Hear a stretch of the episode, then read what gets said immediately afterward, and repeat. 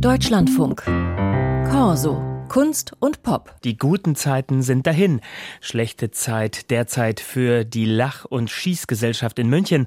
Sie ist in der Kabarettszene ja eine wahre Institution, auf ewig verbunden mit dem Namen Dieter Hildebrand, der die Bühne mit weniger als 100 Plätzen im Zuschauerraum mitgegründet hatte. 1956 war das. Und seit Anfang dieser Woche steht der Spielbetrieb der Lach- und Schießgesellschaft still und es wird hinter den Kulissen intern verbal geschossen.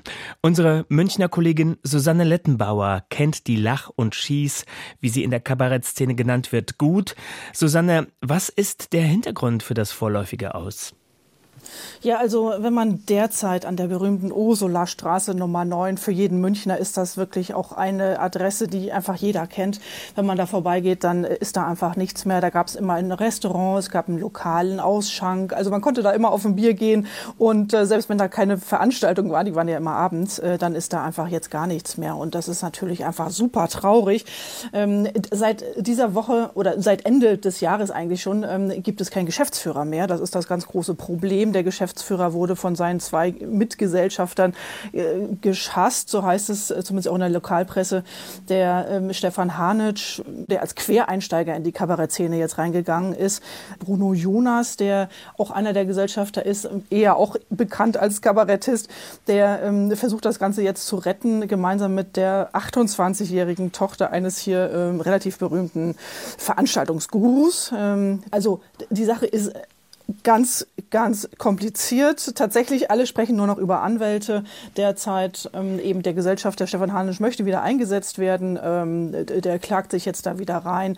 Ähm, das größte Problem ist die Finanzierung. So wurde es mir auch gesagt, jetzt vom Kulturreferat nochmal. Also man muss sich vorstellen, die Situation war schon immer ähm, recht schwierig, weil der Laden eben auch nur ja, 80 Plätze, so bis 100, knapp 100 Plätze hat. Also da ist die Finanzierung natürlich schon immer erstaunlich gewesen, wie man das überhaupt äh, leisten konnte. Da hat man versucht, jetzt eben äh, das ganze quasi äh, Familiensilber da schon mal zu verkaufen. Also die, das ganze Archiv auch von Dieter Hildebrand und von der Lach und Schieß wurde schon an die Mona Kensia äh, verkauft in den letzten Jahren. Aber man sieht eben, äh, das hat offensichtlich nicht gereicht. Und jetzt kommt eben noch der, ja, das Problem mit den Gesellschaftern dazu, die sich einfach äh, komplett verstritten haben.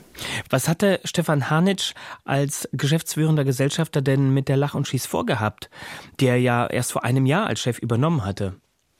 Genau, das ist eben auch eins der Probleme, denke ich mal, dass man, äh, dass er ein Konzept fahren wollte, was dann bei Bruno Jonas eben als ausgewiesenem Kabarettisten, der ja wirklich immer auf der Bühne stehen muss, also der online da auch Probleme mit hatte während der Pandemie, äh, da irgendwie, er wollte einen Podcast machen. Aber auf jeden Fall, Hanitsch hat gesagt, okay, wir müssen die Lach und Schieß jetzt äh, digital verbreiten. Also wir müssen dann digitales Konzept fahren. Er hat ein Tonstudio eingerichtet. Er hat gesagt, wir müssen jetzt, wir machen, werden die Auftritte aufzeichnen, wir werden die dann so vertreiben, eben online. Wir wollen Online-Shows machen, wir wollen einen Podcast machen. Hat sich aber alles, ähm, ja, quasi überhaupt gar nicht gerechnet. Ne? Wir sind jetzt nicht mehr in der Pandemie. 2021 hat das alles irgendwie noch so gut geklungen. Hat man sich gedacht, ja, Mensch, das machen ja irgendwie jetzt alle. Ne? Und das ist vielleicht ein Konzept auch für die Zukunft, weil eben die 80 Plätze ja dann auch nicht ausreichen, um wirtschaftlich da zu arbeiten. Also nur dieses Haus. Nicht, äh, weil ähm, der Till Hoffmann hatte eben früher das mit, zusammen mit dem Vereinsheim, mit dem Lustspielhaus zusammen. Also es waren dann so drei Bühnen zusammen. Das ging finanziell. Aber eben jetzt nur die eine Bühne, das trägt sich einfach nicht. Und dann nur digital, ähm, das ist einfach kein Konzept für die Lach- und Schießgesellschaft. Ja, und welche Reaktionen gibt es aus der Kabarettszene zu diesem Wirbel um diese legendäre Bühne?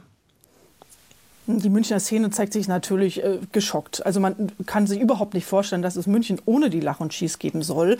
Auch wenn wenige jetzt in, letzten, in der letzten Zeit hingegangen sind, muss man auch wieder sagen. Ne? Also Jüngere kennen dies fast gar nicht. Man weiß das, das ist eine Institution und das gibt's da und ja, das war wichtig. Und in der Nachkriegszeit, da wurde viel über ähm, die Wiederbewaffnung gesprochen, da wurde viel über die NATO ne, gesprochen, da wurde viel über Willy Brandt und so. Das waren alles so die Themen. Das interessiert heute natürlich äh, ja auch dann nicht mehr so.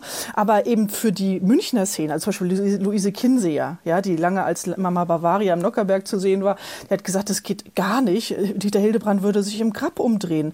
Ja, und äh, da darf man einfach keinen Dilettantismus ranlassen an solch eine Institution. Alfred Dorfer, jetzt auch nochmal eine Stimme aus dem Österreichischen, ähm, ist österreichischer Schauspieler und Kabarettist, ähm, kann sich München überhaupt gar nicht vorstellen ohne die Lach und Schieß. Ja, und ähm, er hofft eben, dass jetzt die Legende, die Legende von Lach und Schieß, dass die eben in professionelle Hände kommt und wo sie offensichtlich derzeit nicht ist.